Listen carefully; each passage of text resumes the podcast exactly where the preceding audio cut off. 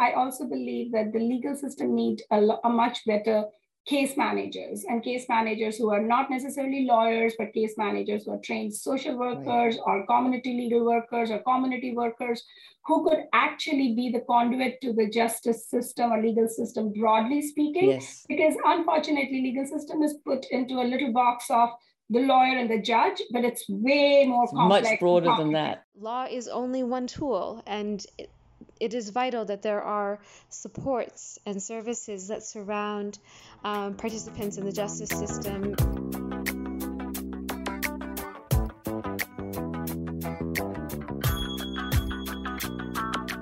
Hello, and welcome once again to Jumping Off the Ivory Tower with Prof. Julie Mack.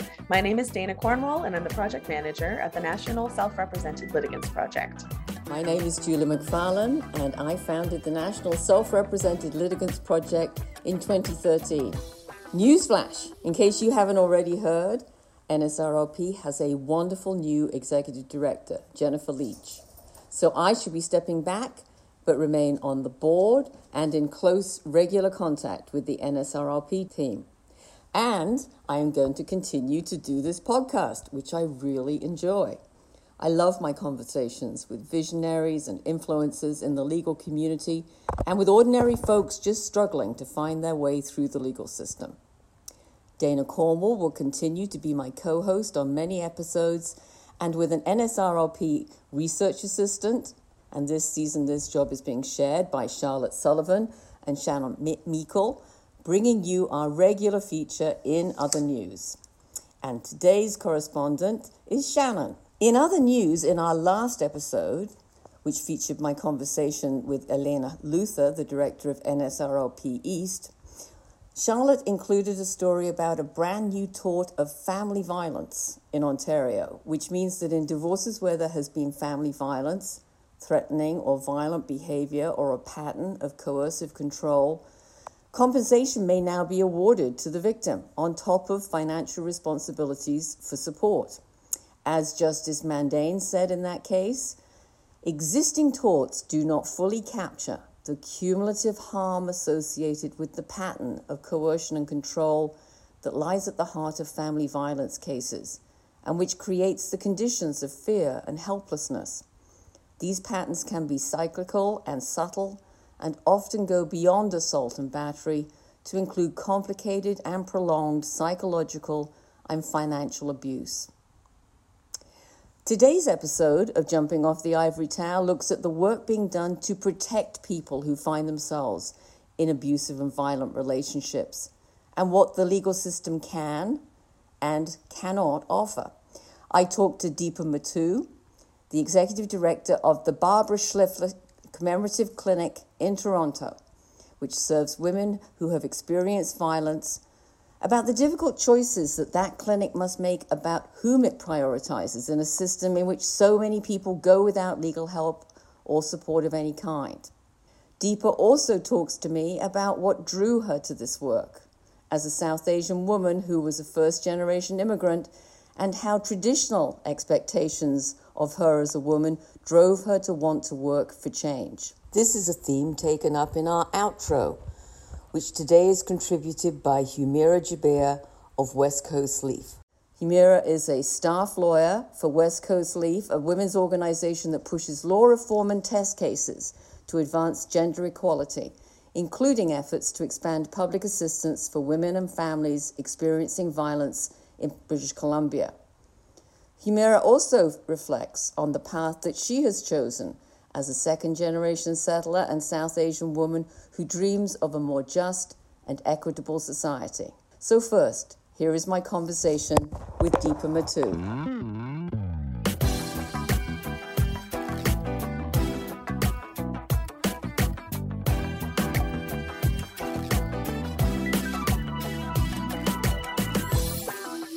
So, Deepa, thank you so much for talking to me today. I'm really looking forward to this conversation. You and I have begun to work a little bit together over the last six months or so, and it's been such a pleasure.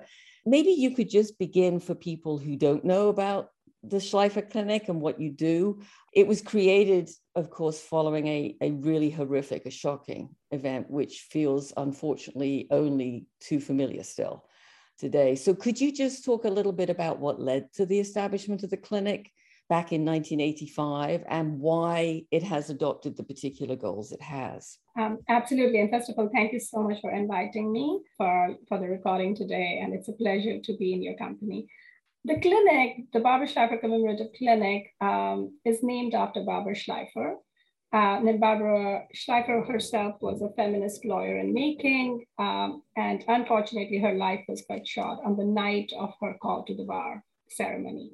Um, so her friends came together to commemorate her, her life and her commitment to social justice and her feminist principles to bring together a service which would work with survivors of violence um, in 1985. From what I have been told, um, it had it had a community trauma impact in the community of Toronto.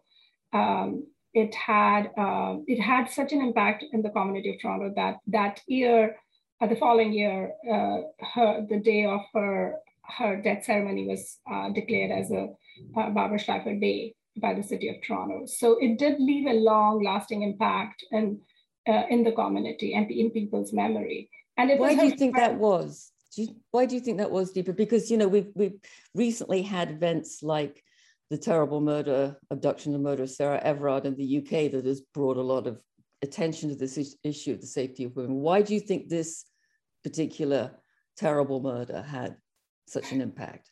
I think every time I mean, every every death of a woman and a murder, a femicide of that kind lead, leaves uh, community a bit shaken. But I meet with people and I listen to their stories of being in the city at that time or being in the profession at that time. I think the fact that she was a lawyer, the fact that she had a bright future ahead of her, the fact that it happened on the night of her call to the bar ceremony when she must have her, her day must have been filled with so many hopes and dreams, mm-hmm. and her family must have been so excited about what the future uh, held for her. And and um, and while I'm in the company of you, you yours here right now, you and I both know that you know becoming a lawyer right now also for women is difficult and back then it was even more difficult so i think all of that those factors along with the the, the gruesome violence that happened that night that uh, uh, that you know she lost her life that night. I think all of those factors together probably um, it was like a chill in the spine for the right. city of Toronto. The the team that came together to create the clinic, their vision was to create that access to justice space um, and social justice space for uh, for women in, in Toronto.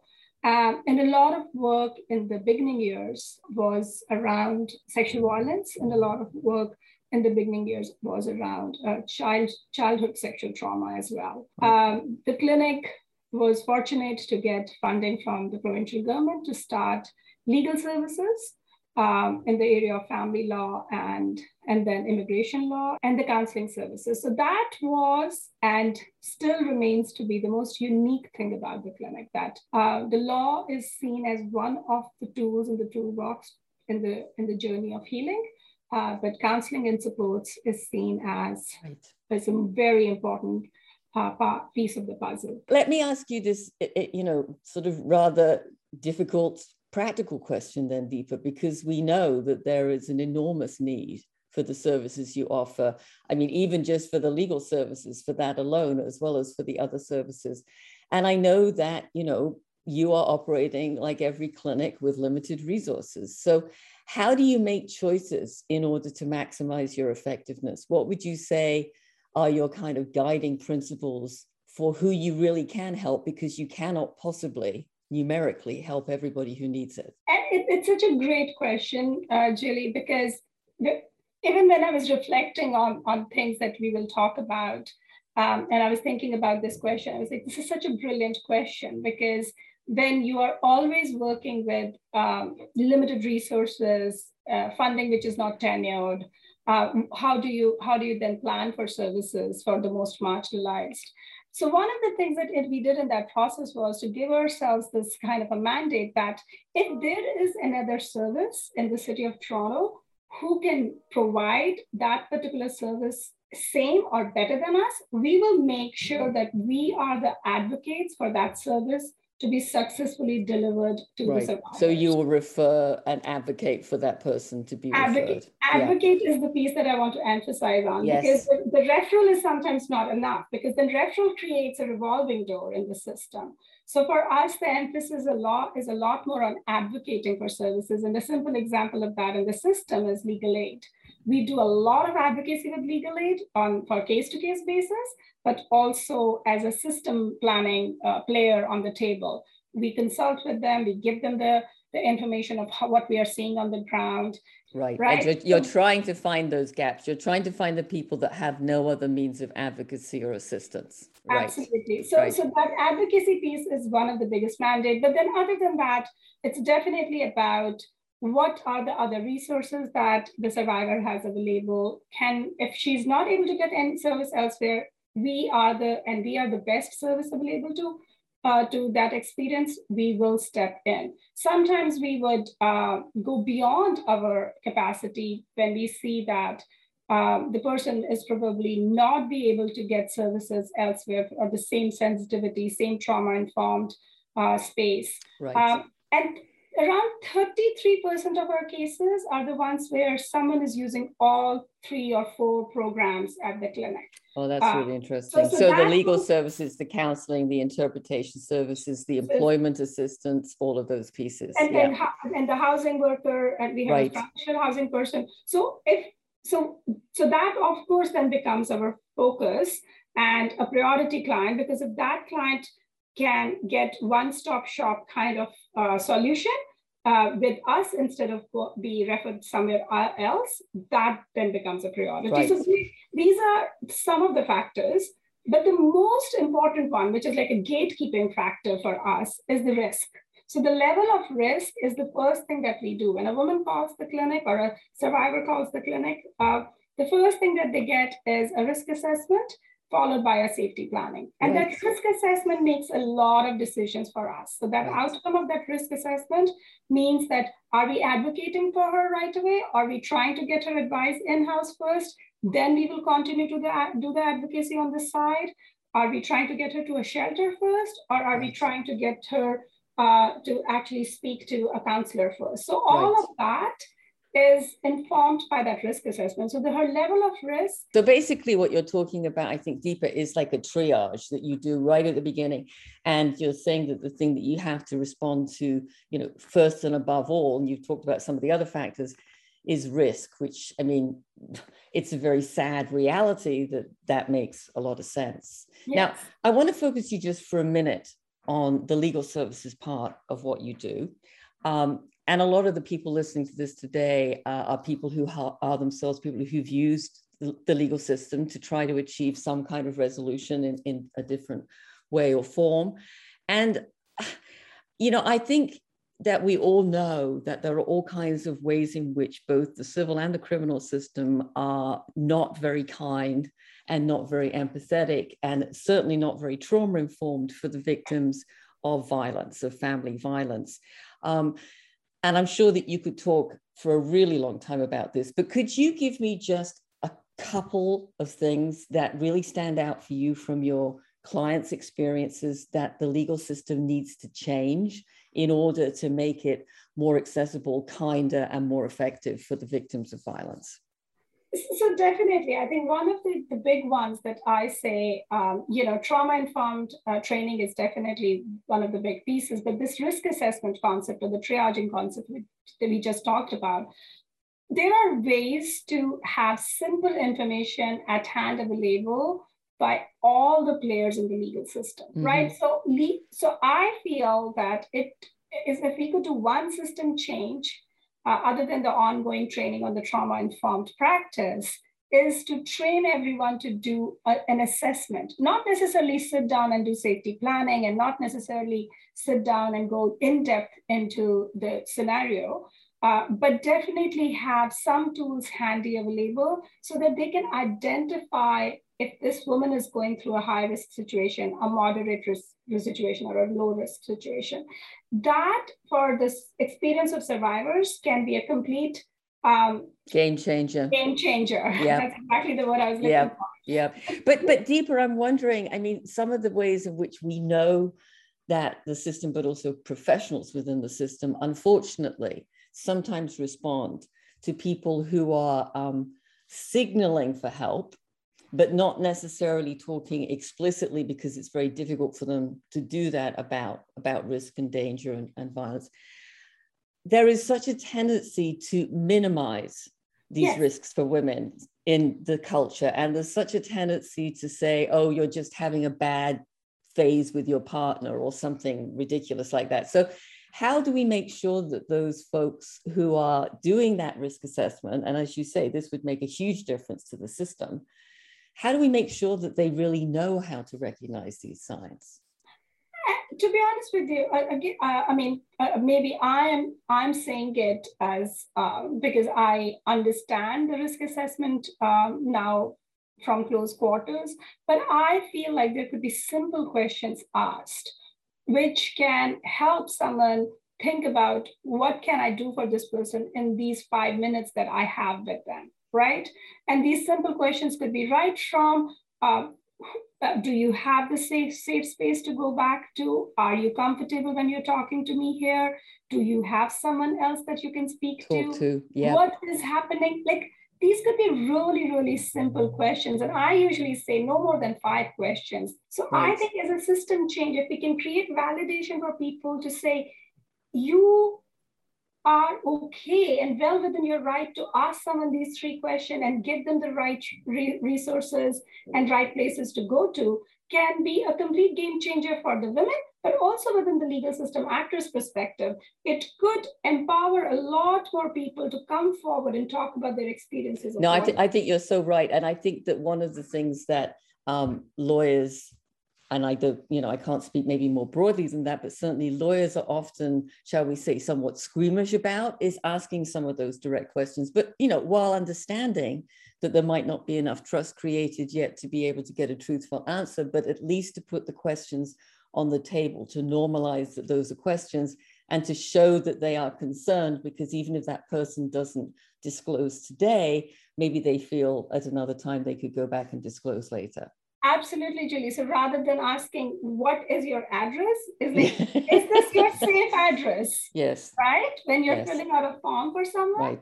I right. would say a, a, simple tweak like that can create yes. a system change. Yes. Yeah. Um, no, it's so a great that's, point. That's definitely one of the things that comes to my mind. And if I could have my wish list a bit longer, I also believe that the legal system need a, a much better case managers and case managers who are not necessarily lawyers, but case managers who are trained social workers right. or community legal workers or community workers who could actually be the conduit to the justice system or legal system, broadly speaking. Yes. Because unfortunately, legal system is put into a little box of the lawyer and the judge, but it's way more it's complex. Much broader than that. So you're talking right. about people like community justice workers, um, maybe sometimes paralegals, but people who aren't trained as practitioners, but nonetheless can be an incredibly important sort of manager into the system. And uh, I, I absolutely agree. I think that's a huge issue. Yeah. So, well, those are two great wish list items. Let me ask you just as a closing question, Deepa, uh, and I'm especially interested in this, having gotten to know you a little bit in the last six months. I, I'm interested to know what you would say have been the most important personal and professional influences on you in your work. Because i mean let's face it you you you have a very difficult job. You you work on the front lines. You see an awful lot of pain and you also manage a lot of people. So this is a very demanding place you're sitting in what are the influences on you that have have led you to this this choice for you? Um, you know i when i think about that question again a very very very good question. And, and i think about that question and take a moment to to self-reflect. I come from a system where um, the the inequality uh, among the genders was right um, part of my own personal living conditions. And um, I mean, the story behind my name is that my name is Deepa, but my parents wanted a boy. So the name they had picked was Deepak. And then when I was born, they cut that short to Deepa. And that story was told to me without any shame multiple times. Right, With, uh, without imagining that you would feel badly about the fact you weren't a boy. Absolutely. And also that they were actually um, fueling the energy of a feminist. And my inspiration, as I said, it's my mothers and my grandmothers. I think they did enough work um, in their own little way. Uh, they were fighting it enough that um, I think by the time I came uh, to being an adult uh, or or a young adult, I think I was ready to. The path was ready for you. Well, that's a great way to understand it Deepa, and I'm sure that they're extremely proud of the work that you now do. So I want to say thank you so much for the conversation today. This has thank been you. terrific. Thanks. Thank you.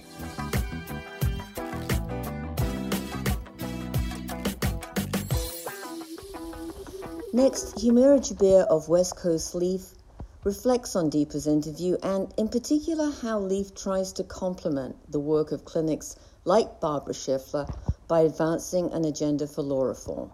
Thank you, Julie, for the opportunity to be on the podcast and um, to build and share from the insights that Deepa has provided. I think there's two key aspects of what Deepa shared that very much resonate with me and connect in with the work that West Coast Leaf is doing. One of them um, is that Deepa shared the importance of doing advocacy on the gaps in the justice system and mentioned legal aid in particular. That's an area of important work for West Coast Leaf and one we have been involved in for several years. But in the coming years, we'll have a test case going forward that is challenging British Columbia's family law legal aid system as unconstitutional because it discriminates against women and children who are fleeing family violence and jeopardizes their security of the person. Really, it's very difficult to access legal aid in terms of uh, being able to demonstrate one's eligibility for that, as well as the limited number of hours that are provided in legal aid contracts these together serve to very much harm women and children that are fleeing family violence, as these cases can be quite complex and require a dedicated lawyer uh, to assist women who are going through the, the court system. At this time, many women are faced with the prospect of having to navigate legal aid system and legal system alone um, as self-represented litigants or alternatively giving up their legal rights when it's not possible to obtain a legal aid lawyer in BC, there's a particular context with respect to severe cuts having been made to legal aid. In 2002, legal aid was cut by 40% overall and 60% for family law legal aid. And while there have been sort of modest investments in legal aid since, there's there hasn't been a return to the robust system that is really needed to support survivors of family violence as they try to exit those relationships and secure their legal rights. Another aspect of the work that I think really touches in with what Deepa shared is that uh, law is only one tool, and it is vital that there are supports and services that surround um, participants in the justice system and those who are going up against state bodies. And one uh, area of work that that really ties into for West Coast Leaf is our advocacy uh, related to reforming the child welfare system. Another uh, key aspect of that is in order to address the overrepresentation of Indigenous children in care, there's a great need for supports and services that are aimed at uh, prevention related work and prevention related programs that are culturally safe, that are community based, um, that recognize Indigenous sovereignty um, and uh, Indigenous approaches to child welfare. The second aspect of uh, the interview that you were hoping for me to address was related to my own experiences as a second generation um, immigrant. What called me towards feminism, I really liked the way that Deepa said, um, you know, what fueled uh, the the feminism within her, and in doing this work. And I think there certainly overlaps uh, for myself with what Deepa shared in terms of I think growing up I I was very aware um, in my surroundings that as a young woman that early marriage and the you know the lack of opportunities for further education or higher education where it was a path that existed very close to me. I'm grateful to as as uh, Deepa is to my to my mother for providing an example of of the importance of education and hard work and making that a priority in our family and allowing me to pursue those opportunities. Um, I, I know that I'm very lucky to have had that have had that um, opportunity in my life. And certainly I, I was surrounded by examples of that with my, my aunt, who I'm very proud of being the first woman to be a neurosurgeon in Pakistan. And just keeping in mind as I was growing up examples of some of the women that I knew that were striking a path that was one based on their own uh, goals and, and wishes. Growing up with recognizing that gender makes a difference to the outcomes of your life is something that definitely fuels the feminist fire and makes one aware of the importance of equality and of the ability to uh, choose one's aspirations regardless of their gender.